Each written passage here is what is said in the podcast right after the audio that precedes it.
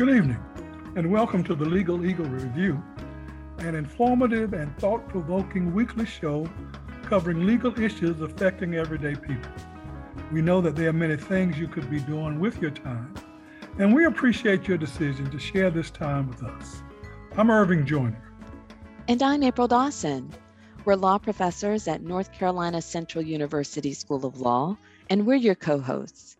The Legal Eagle Review is sponsored by the NCCU School of Law, and the Virtual Justice Project. We thank you for joining us this evening.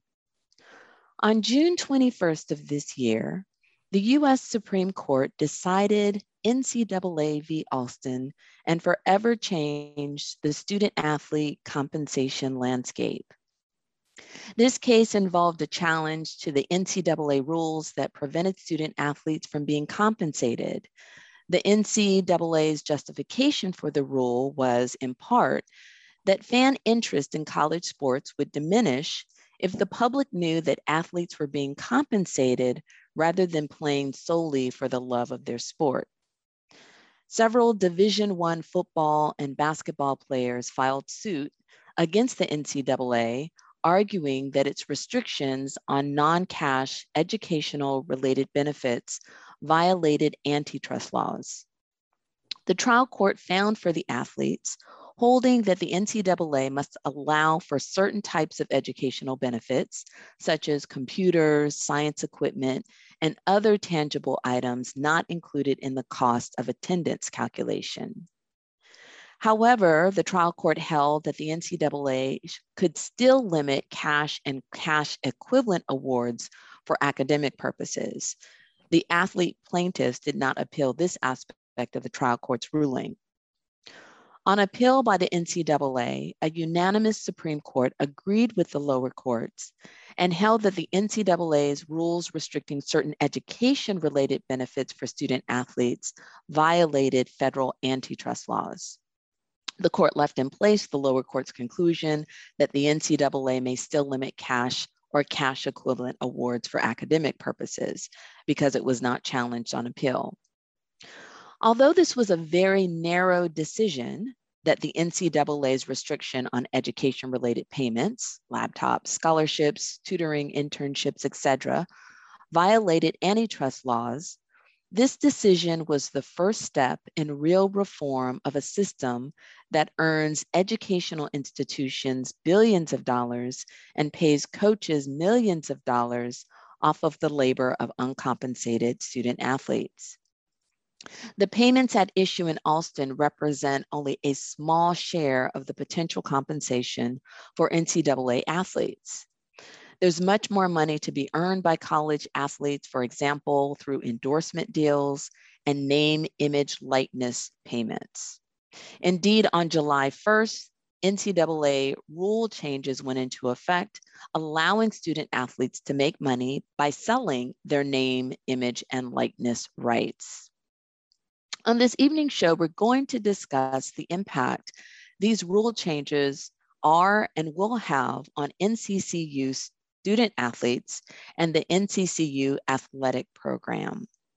Joining us for this discussion are Dr. Ingrid Wicker McCree, Director of Athletics at North Carolina Central University, Kendra Greene, Senior Associate Athletic Director for Internal Operations and Senior Women Administrator, and Hannah Gaines, Rising Senior Student Athlete for NCCU and captain of the women's tennis team for the 2021-2022 season and a 4.0 student. Thank you all for joining us this evening. So I'd like to start by having Dr. McCree and Ms. Greene tell us a little bit about what you do in your roles at North Carolina Central University. Okay, well, good evening. Uh, again, thank you so very much for uh, inviting us to come and share some information um, from our perspective, which is the, the majority of Division One universities and uh, member institutions, um, on these two very important uh, pieces of legislation. Uh, I oversee uh, 15 NCAA Division One sports, uh, about 332 athletes, and an approximately 75 part-time and full-time coaches and staff members. Um, I'm responsible for ensuring that the health and safety of our student athletes is a priority. Also to make sure that they have one of the best NCCU experiences um, as a student on our campus. And so I oversee all of those aspects of a Division One program. I also serve on the Chancellor's Leadership Team, um, representing the athletics. And so I sit at the table with all the decision makers for the university um, with regards to everything that affects our students on campus. Um, I do want to take this minute just to say how very proud I am of Hannah. Um, it is students like Hannah that keep me here. This is my 28th year here at North Carolina Central University and my 13th as athletic director. And so I look forward to every December and May when we see these young women and men cross the stage and know that they have truly um, learned and developed and, and their growth from North Carolina Central University and all of the faculty, staff, and everyone that's touched their lives. So I'm very proud of Hannah and uh, conversation today. Excellent. Thank you for that. Ms. Greene. Good evening. Um, yes, thank you again for the opportunity to be able to speak with you guys today on the ever changing world of college athletics. Um, I serve in a capacity that um, some people look at as being kind of the rule interpreter. Um, so I'm the senior compliance officer for the athletic department. Um, but what that kind of constitute is, is we aren't necessarily the rule enforcer. We're more the rule interpreter for all, all of our student athletes. So my office has um, myself and two other individuals in it that looked at um, on the daily basis of all 32 bylaws with the NCAA that um, we only work in a capacity of about 10 or so are really active um, and they impact students like Hannah with eligibility, um, you know, playing and practice season, extra benefits, all that fun stuff that we're going to talk to you today about on the call. But um, our offices be able to use as a tool for students like Hannah um, and the rest of our student athletes to reach out to when they have questions, when they may be approached by people from back home, you know, organizations back home. And so it's so important that with this changing in NIL, um, being able to have that opportunity for for us to be able to educate them on what they can and cannot do now. Because it's so funny, just even with Hannah and her freshman year, different rules apply now her senior year.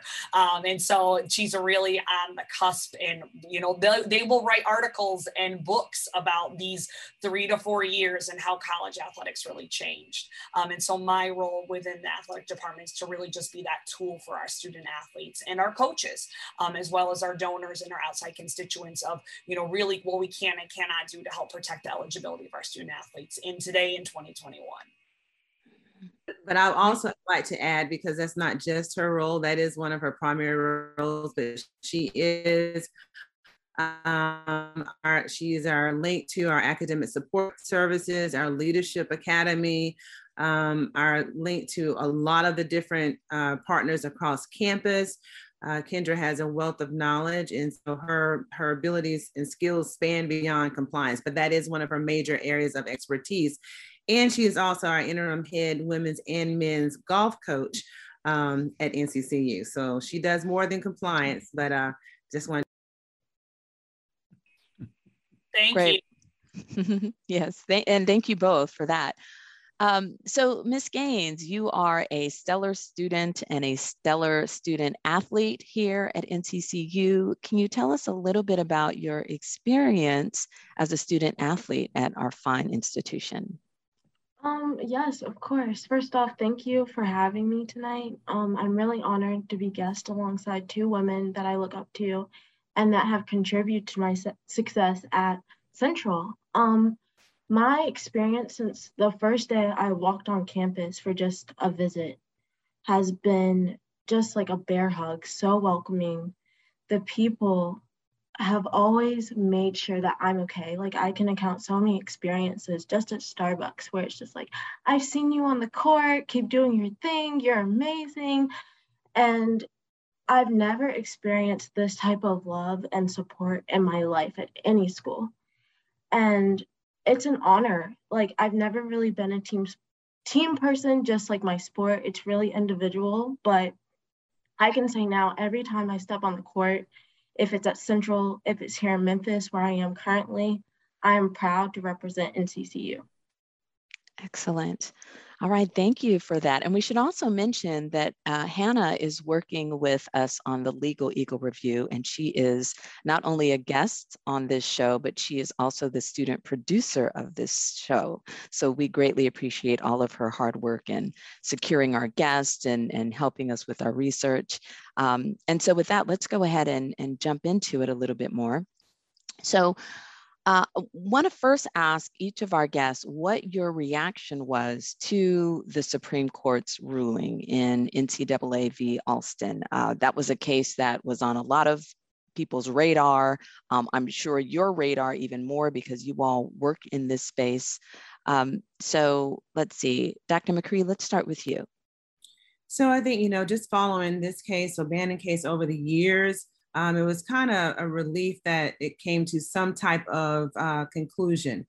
Um, but I'm always, and we're always, all of us as athletic directors in the NCAA um, have the student athlete's best interests.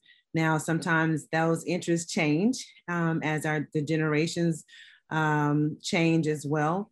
And I think always for the positive. And so each generation of student athletes is going to bring something to the forefront um, in terms of their voice um, and what they want to see.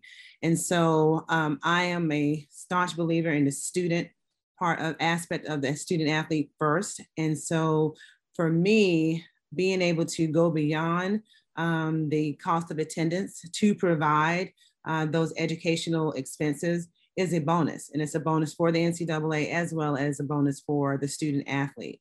And so um, I am, however, a little relieved that they did keep intact the whole uh, not pay for play in terms of non educational expenses and activities.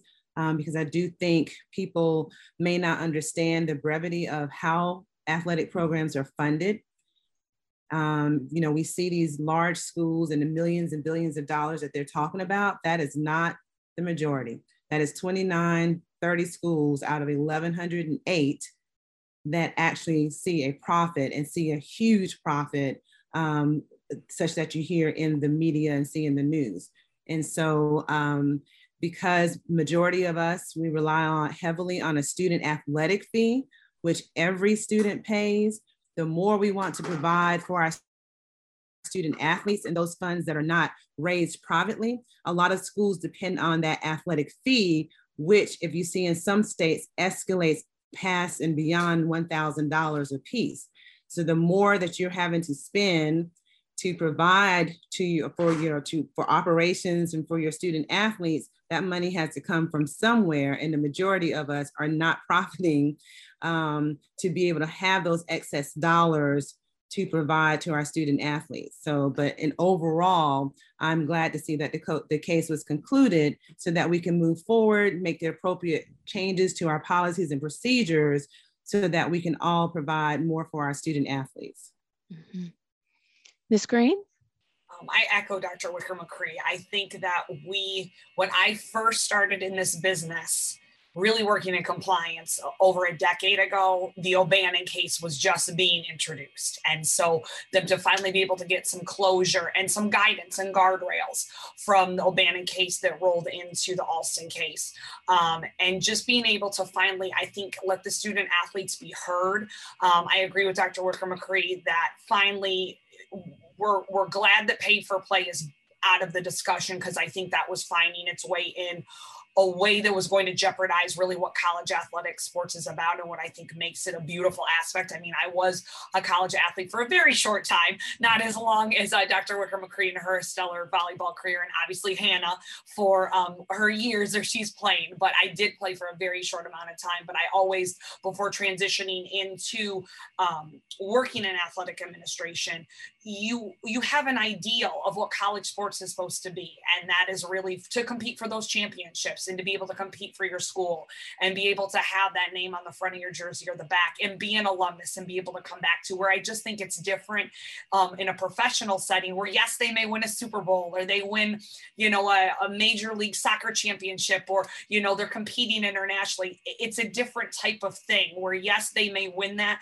but this is you competing for your, your peers years.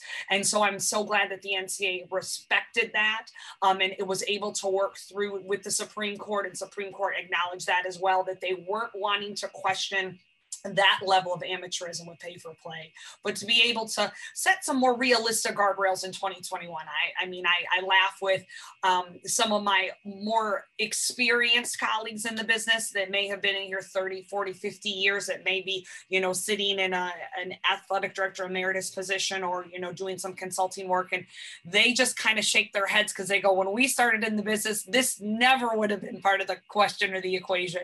But I really think it was great for them to actually kind of do a reset and bring us up into 2021 where some of our students, you know, are able to acknowledge in the NIL, which we'll get to in a little bit, you know, and be able to profit a little bit there. But just in the grand scheme of things with the Alston case, to be able to bring some closure to it and then understanding that, you know, we're not going way out in left field, but let's just get a little bit more centered on what is a little bit more realistic view of college athletics today. Well, let me let me just uh, just raised with, with both of you uh, the question of the uh, potential for exploitation of students by outside interests who may want to and who will use their uh, name, likeness, and images for commercial purposes over and above and contrary to their uh, interests as, uh, as students at uh, in the uh, university community. And uh, what, what, what, well, we're going to have to take a break right right now. Uh, but think about that uh, for a few seconds, and we're going to take our break here on the uh, Legal Eagle review, and we're going to come back and let our administrators respond to that question. So stay with us, and we'll be right back.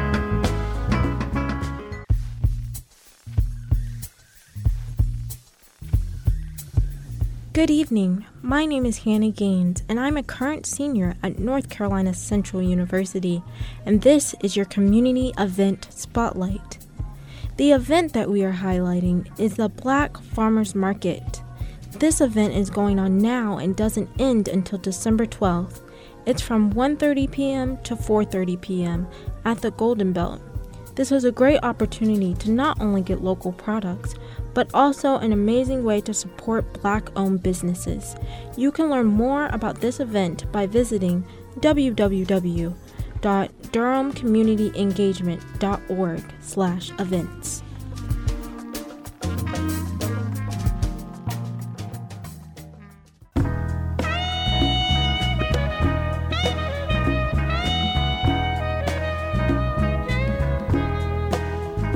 Okay, we're back from the uh, Legal Eagle Review.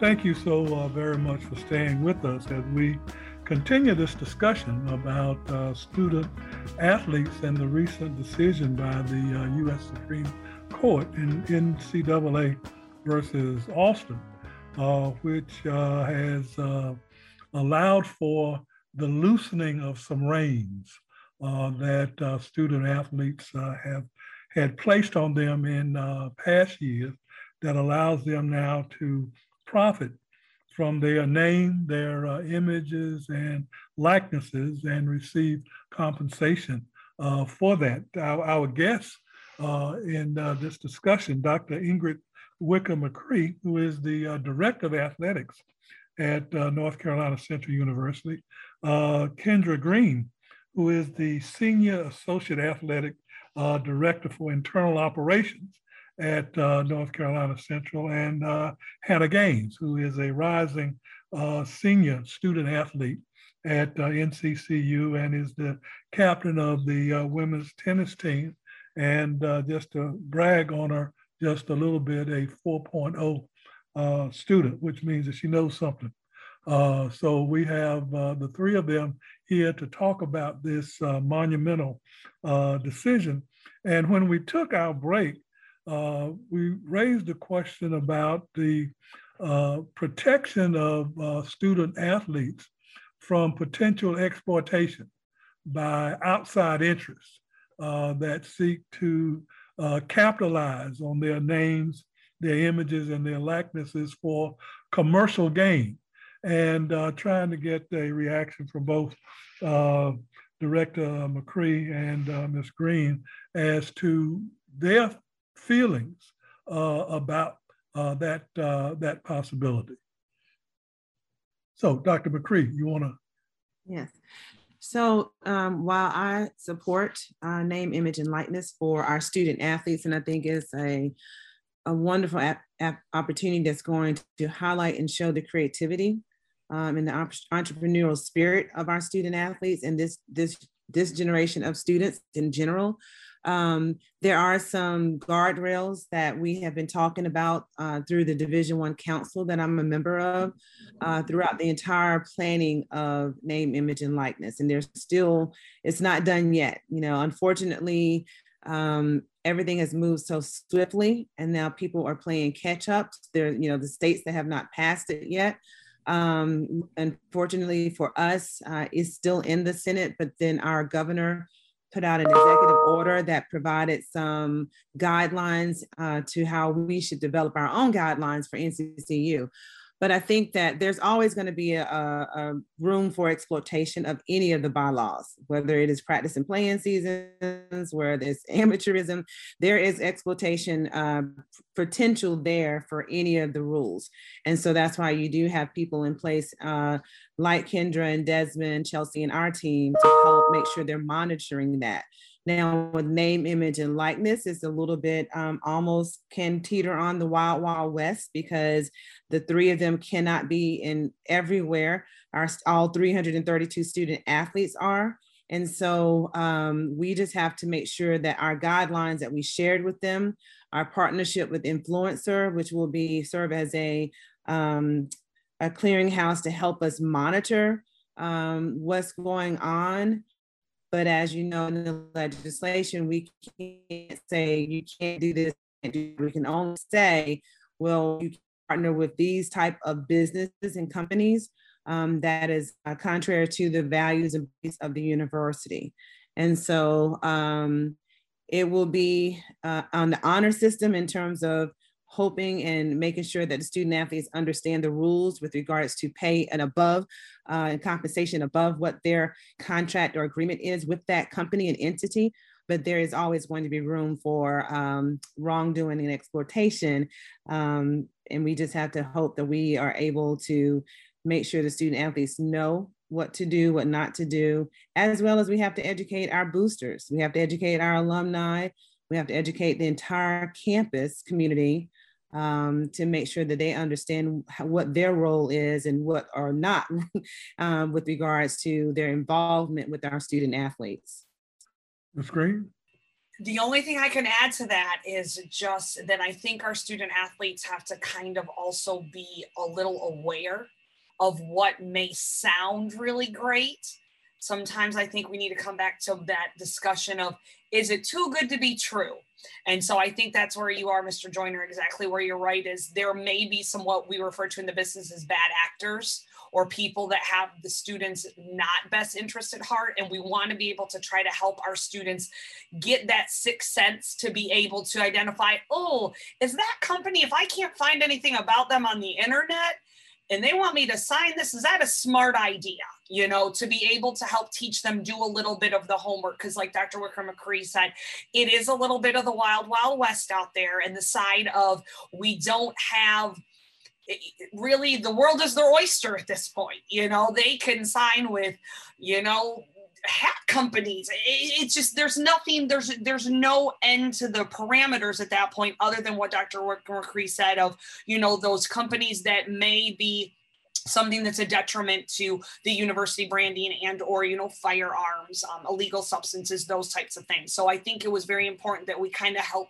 the students understand those guardrails still to understand you're connecting your personal brand to these businesses so again just trying to help our students navigate that water a little bit. So, one, not every business deal is a great business deal. You know, make sure you're reading the fine print, doing your homework, and making them understand that if you can't find the company on the internet and that's a red flag number one number two when you do find them and it looks like they just created the website you know five days ago that's the number two red flag so just making sure that we can kind of help them look and navigate those waters a little bit better on the front end before they actually get into a real discussion about signing any sort of legal contract with them Ms. Gaines, uh, you, you, you as a student uh, athlete, uh, who started under the old guard, or old regime. You're now uh, entering this new uh, freedom movement.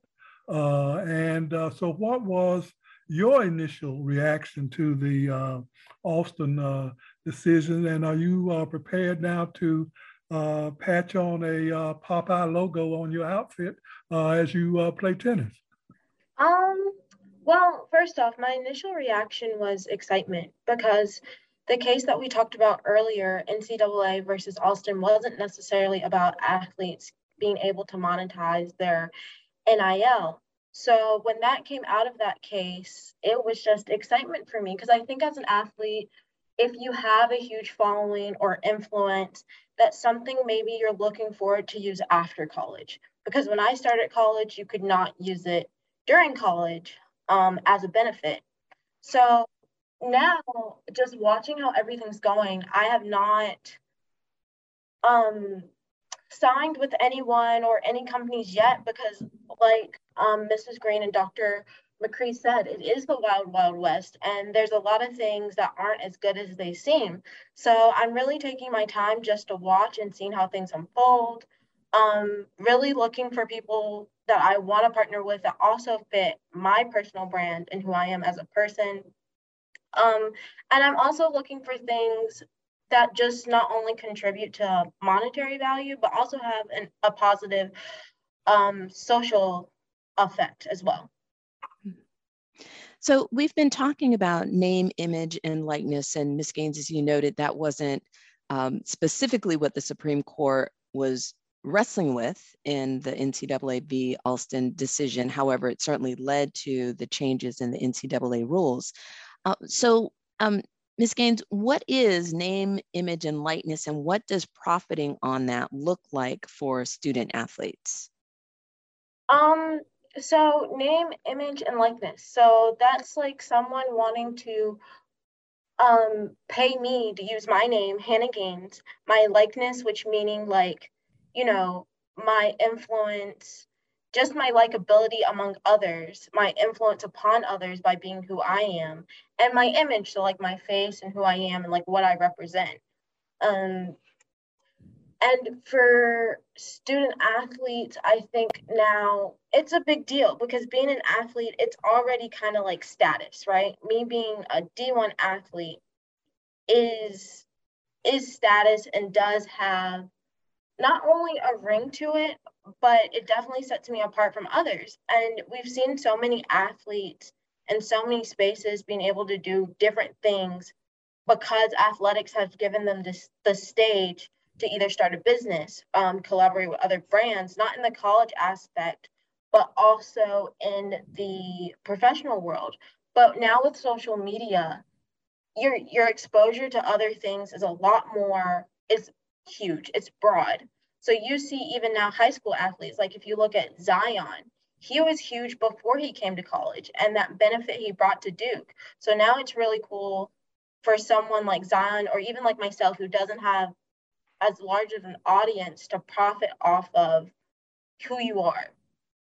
Well, let me raise, raise this question uh, in, in, response to this is that which athletes will be able to profit from this. Uh, Ms. Gaines had mentioned Zion Williamson, uh, who was internationally known uh, throughout the uh, world uh, in the same vein as LeBron James when he was in, uh, in, in high school. So, which athletes, the elites or the wannabes, will be able to profit from this notion of uh, name, images, and and likenesses uh, that uh, uh that's envisioned by this new code, uh, and what kind of compliance issues are developed for administrators as they look to, uh, I guess, monitor how these athletes utilize this new found false gold? Um, I would say it's not a question of who will profit, it'll be how much they can profit. Um, definitely athletes that play more high exposure sports, um, revenue generating sports. Right now, I see profiting more than maybe my sport, um, just because you know they attract more fans, and there's much more exposure. Like I can say for my sport, it's become a lot more popular because of Serena, Naomi Osaka, Coco Gauff. So there's more exposure on me, but it's still not as big as basketball, football. Um, I can say for myself as well, maybe if on a more international stage, or if I were not in America, my following or um, my following my following would be more would be larger. So I would say it's just how much an athlete can profit, not who will profit. And I, I, would agree because even some of the ones that are coming in now to us in terms of us reviewing, um, it just spans the gamut in terms of some are is is not small, but um, getting paid to appear at a birthday party for a young kid where they couldn't do that before. Um, we've had student athletes who have come to us with businesses, um, whether they were trans, you know, high school. Um, I do remember someone had a car detailing business, someone was modeling before they came to school, and we always would have to make sure we send in to the NCAA, um, you know, some type of waiver to say, hey, they were doing this before they got here and so now that you don't have to do that. So um so I, I, just think i agree with hannah. It's not a matter of who it's just a matter of how much in there you know what is the marketability of that person? And i think that's one of the challenges is the market value. There's no gauge out there to say um, a tennis player is more is, is more valued than a soccer player. And so that's where you really really have to um, I'm not sure whether there's going to be any guardrails with that. You know, what do you use? What tool do you use? What company do you use in your area? Because if I'm a student athlete in Radford, Virginia, I'm a, I'm maybe more limited in terms of businesses and, and you know support or opportunities than if I'm a student athlete here in Durham, North Carolina, in the RTP area. So the market value is going to be very questionable as well. But how do you control that? And who controls that?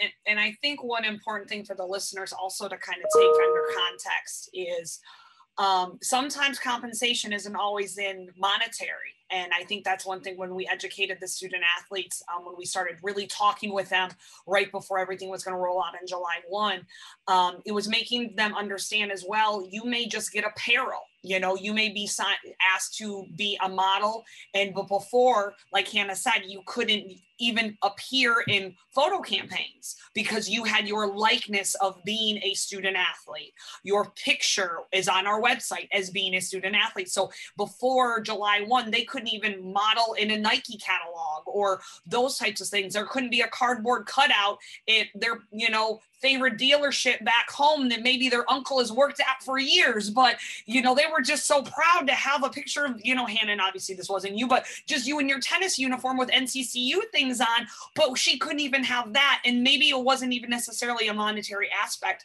Um, one one example that a colleague of mine brought to me three of their football players had been approached by a local pizzeria to be the official spokespeople but guess what their compensation was?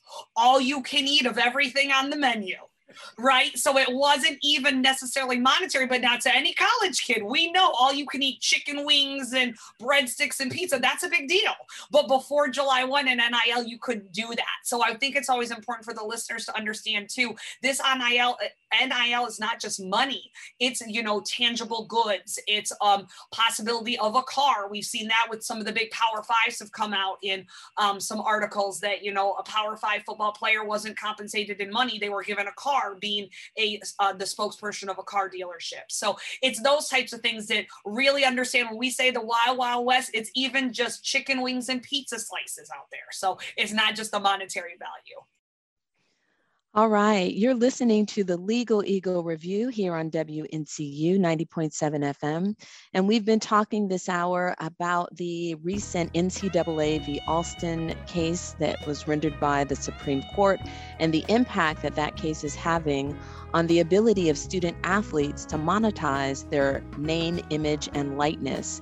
And with us here in our Zoom studio, we have Dr. Ingrid Wicker McCree, who is the Director of Athletics at North Carolina Central University, and Kendra Greene, who is the Senior Associate Athletics Director for Internal Operations, and Hannah Gaines, Rising Senior Student Athlete and Captain of the Women's Tennis Team for this upcoming year, and also a 4.0 student. We're going to take a quick break. We hope you stay with us. We'll be right back.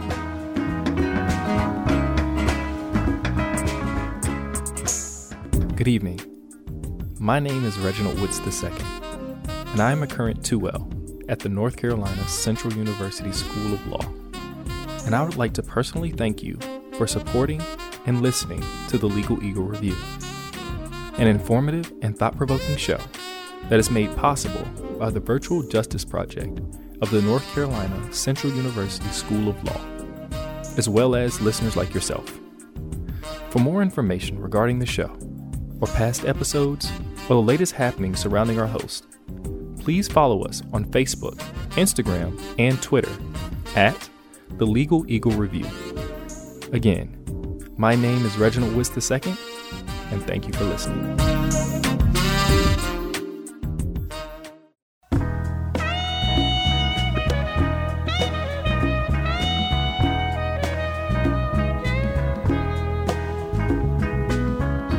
And we're back. Thank you again for tuning in to the Legal Eagle Review here on WNCU 90.7 FM. I'm April Dawson, and my co host, Irving Joyner, and I have been talking this hour with our guests about the recent Supreme Court case NCAA v. Alston and the impact it's having on student athletes, uh, specifically how student athletes can monetize their name, image, and likeness. And we have with us here as our guest Dr. Ingrid Wicker McCree, who is the Director of Athletics at NCCU, Kendra Greene, who is the Senior Associate Athletics Director for Internal Operations at NCCU, and NCCU Rising Senior Student Athlete and and captain of the women's tennis team, Hannah Gaines. Ms. Greene, right before the break, you were talking about how compensation and monetizing name, image, and likeness doesn't necessarily have to be monetary compensation. And you shared with us um, a situation where students um, wanted to be able to be a sponsor for a local pizza joint and uh, the compensation was not money, but it was all you can eat pizza. And we can all imagine how that might be um, uh, desirable for many student athletes. But can you talk with us how name, image, and likeness activity affects eligibility and recruiting of athletes? And, and then also how, what's the school's responsibility for monitoring compensation? All great questions, Ms. Dawson. And I'm going to answer the first, the last ones first, and then I'm going to refer over into the recruiting aspect to Dr. Wicker McCree, because I know she's had some great conversations with that um, aspect of it on the national level with the committee she sits on.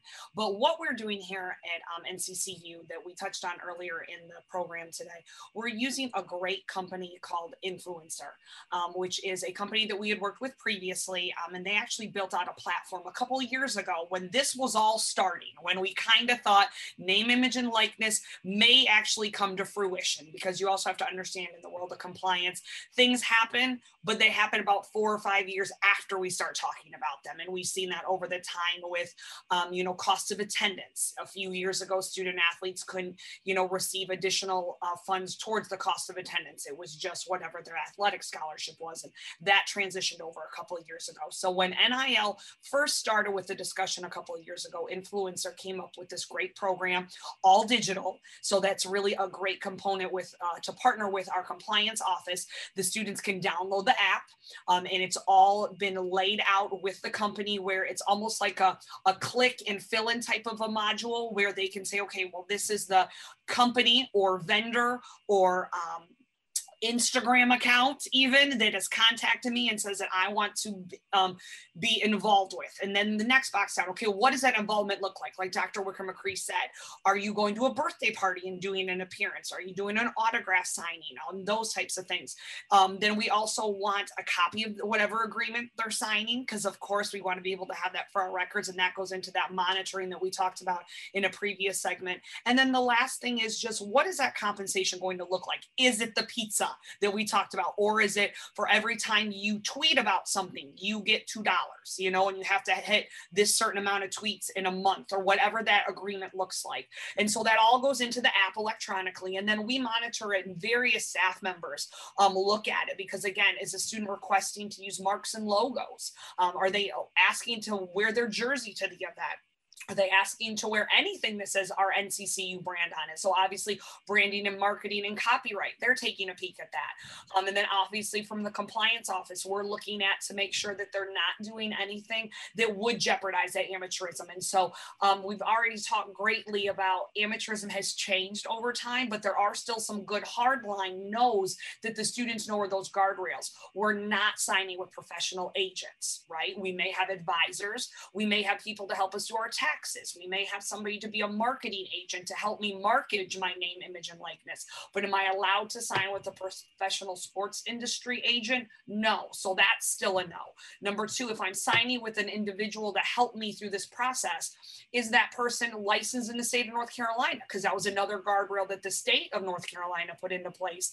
Um, you needed to, any sort of advisor capacity had to follow those legislative pieces that had already been passed, which is only a protection for the student athletes because you want them to make sure they're getting sound advice and have good representation. So INFLCR really is a great almost think tank that every piece of the information goes into, as well as they already have pre-built out modules to help the students. You'd be surprised how many them we started talking about taxes. They're like, wait, taxes?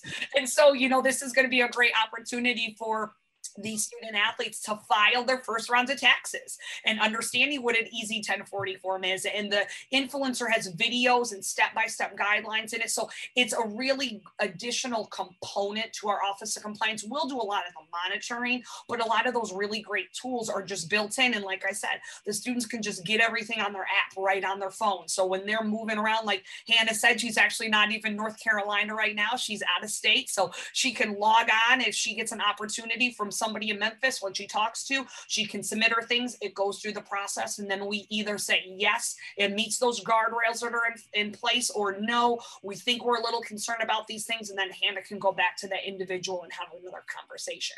But I think Dr. Wicker McCree can kind of give a little more insight into the recruiting aspect of it, other than every state is different right now. Yeah. And so that was, yeah, very, very helpful. And we've been talking about uh, how um, Dr. McCree, you were talking about students coming in in the past already having businesses established. Uh, my guess is that that's going to only increase because students know that there's not this prohibition once they, you know, start collegiate activities. Um, so, can you talk about how name, image, and likeness activity will affect recruiting and also rec affect the eligibility of students? So I think that what's important to understand is I believe there is one state, um, there's a standout recruit um, where they just passed that high school students may uh, benefit from name, image, and likeness as well. And so I think, as Kendra said, you have to be very aware of the state laws um, and, and what's going on now starting at the high school level. Um, because that's going to be when we talk about students coming in with their own businesses already, sponsorship deals if we have a student athlete that's coming from those states and they were permitted to do that, how does that impact us? And then we have to go back and look at our guidelines to say, okay, does this fit in? Now, trust and believe we didn't you know come up with these guidelines just on our own we uh, like i said we use federal uh, state guidelines from the executive order uh, ncaa guidelines MEAC, but we also partner with our sister institutions in the unc system and so um, we meet every, usually every quarter as ADs of the UNC system. And so it's a lot of sharing. Um, but I will say, so that's going to impact recruiting. Um, you have in the state of Texas where they can almost kind of look like uh, what is it NASCAR uniforms because they're permitted to wear their logos on their uniforms during games.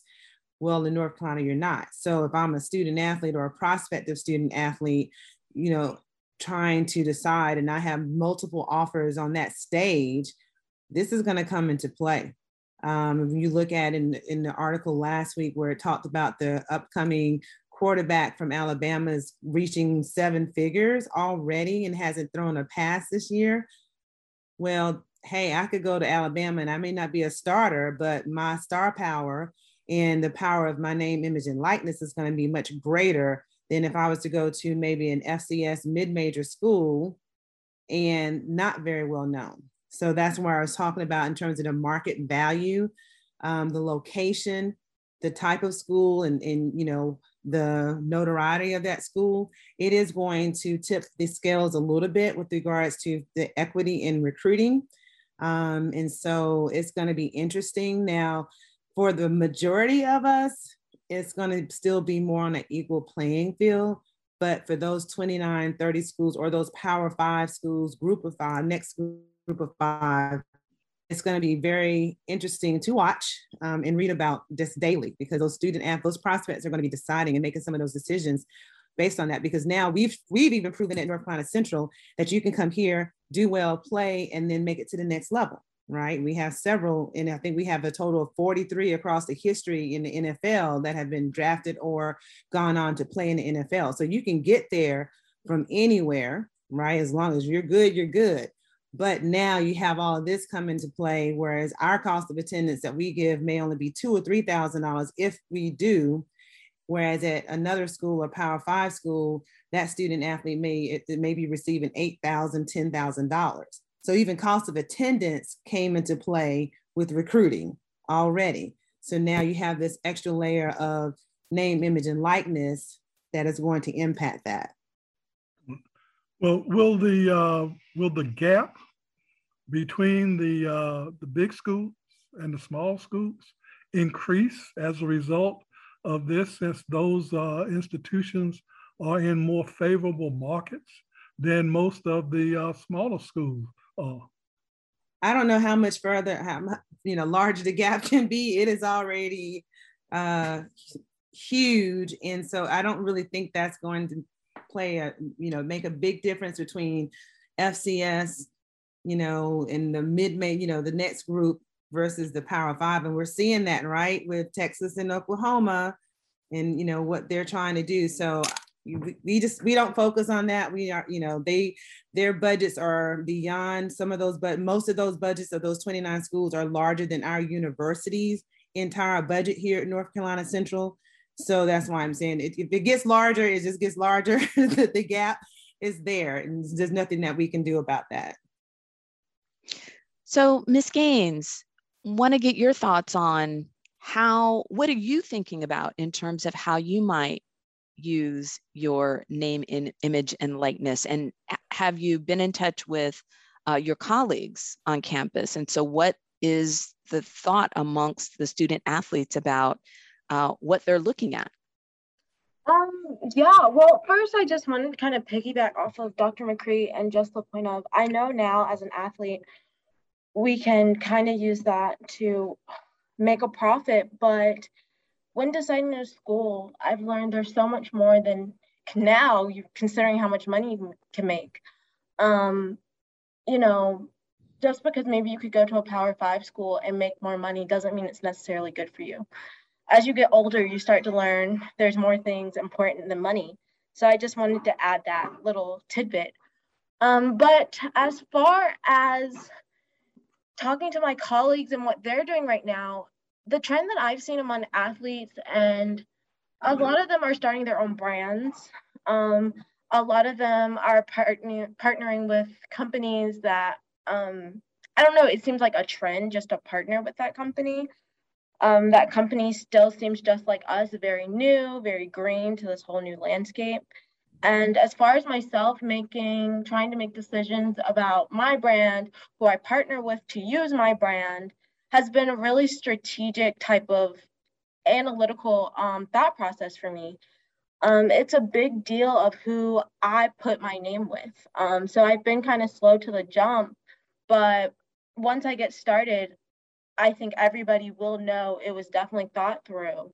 And something like I said earlier will not only have a monetary impact for myself, but I also want to have a social impact um, and do more good than just me making money and affects others positively as well. So, and I just can I add one thing is that um, we are going to provide educational programming uh, for our student athletes on personal branding, entrepreneurship. We've uh, reached out to Henry McCoy and Dean Nelson over in the School of Business uh, to talk about how we can engage them in just providing in education um, about being entrepreneurs and those kind of things to watch out for. And so we will be programming this into our new leadership academy that we've started this past fall. Um, so because we do have that obligation and responsibility to our student athletes to provide that for them. Well, you know, ha- has this opened up a Pandora's box that can't be closed now? Uh, when you look at the fact that a student at North Carolina Central is free to uh, enroll in any type of business endeavor that comes their way without any restriction from the uh, university. But with student athletes, uh, there is still this kind of uh, uh, managing of the athletes that, uh, that occur. So is the ultimate reality is that student athletes are moving toward a free range program where they will be able to do anything that any other student on the campus might be able to do. So I do think you um, understanding that in our guidelines, there are some things that they're restricted from doing. So for example, uh, being able to advertise for that company that, that they're uh, tied to using their uniform or any of the NCCU logo marks and um, symbols, they do have to go through the same process as, as any student on campus um, or entity that is wanting to use the symbols, uh, logo, or marks of the university. So they do have to do that. Um, they're not permitted to uh, engage with companies that are gambling, drugs, uh, illegal drugs, uh, what else? Any type of adult entertainment, um, uh, tobacco. So there is a list of things of of the types of companies that they're not permitted to um, engage with. And that does also is another layer because some of these companies are backed by perhaps uh, people that own casinos and gambling and things like that. So they really, really, we all have to do our due diligence. So that means now Kendra, she has to go on the wild, wild, the you know the world wide web and try to figure out who you know what this company is all about. So there are some restrictions. So it's not as much of a just free range. There are some limitations, but um, I think is beyond. I'm, I'm going to be interested to see what federal and what state guidelines come down, as well as you know NCAA. And again, I'm on that committee that makes these decisions, the council, um, because now how do you rein back in um, everything that's going on right now? You know, are we going to grandfather in you know student athletes that have already partnered with this type of business and doing this, and say, okay, well you all are okay, um, but moving forward. And so it's going to be interesting to see how all of this comes together. If it comes together, it may not. It may just be left up to the states and you know the conferences and the schools are going to have to deal with all this you know the disparity in what people what students can do and cannot do um, Ms. Greene, um, I wanted to know if you had anything to add. I saw you unmute your mic there for a minute. No, just that I think uh, Dr. Wicker McCree did a great job with explaining that it's a wild, wild west, but the NCAA and the state of North Carolina has done a nice job of still being able to, I believe, um, put the integrity of the student athlete and the institution in the forefront and not allowing them to again partner with even though they may be a legitimate business there are still some core values within the ncaa and um, the state of north carolina and nccu you know weapons like she mentioned um, banned substances those types of things. And, and, the interesting thing that the readers may think about well you know cannabis may be may be legal in california or new mexico. We make it clear with our student athletes you still may come from that state and it's legal there, but it's not legal here. And so it's those types of, again, teaching opportunities. Um, that we're really looking forward to being able to also enlighten it. And I appreciate, I, I want to go back to something that Hannah said real quick that I really appreciated her saying that when she said, it, I'm looking for the right opportunity to not just monetary, but also making an impact. And I think that, yes, some of the low hanging fruit, quick signing, you know, uh, opportunities for students. They're jumping at some of them, but I believe that more students are turning to a Hannah, honestly, and are going to echo her that let me make an impact in what I do. And so finding that right opportunity to back is going to be important. And I really appreciate that Hannah got that. Hannah, Hannah, honestly, I smiled when you said that because I said you understand the gravity of you attaching your name and likeness to a company or a product, making sure that it's impactful, whether that's socially justice wise, racially justice wise, whatever that is. I'm hoping that more of our students start to see that. And I think they will, that it's not just let me just sign with every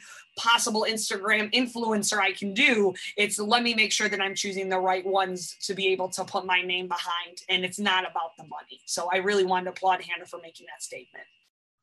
Yet many, many, many student athletes are not at that point.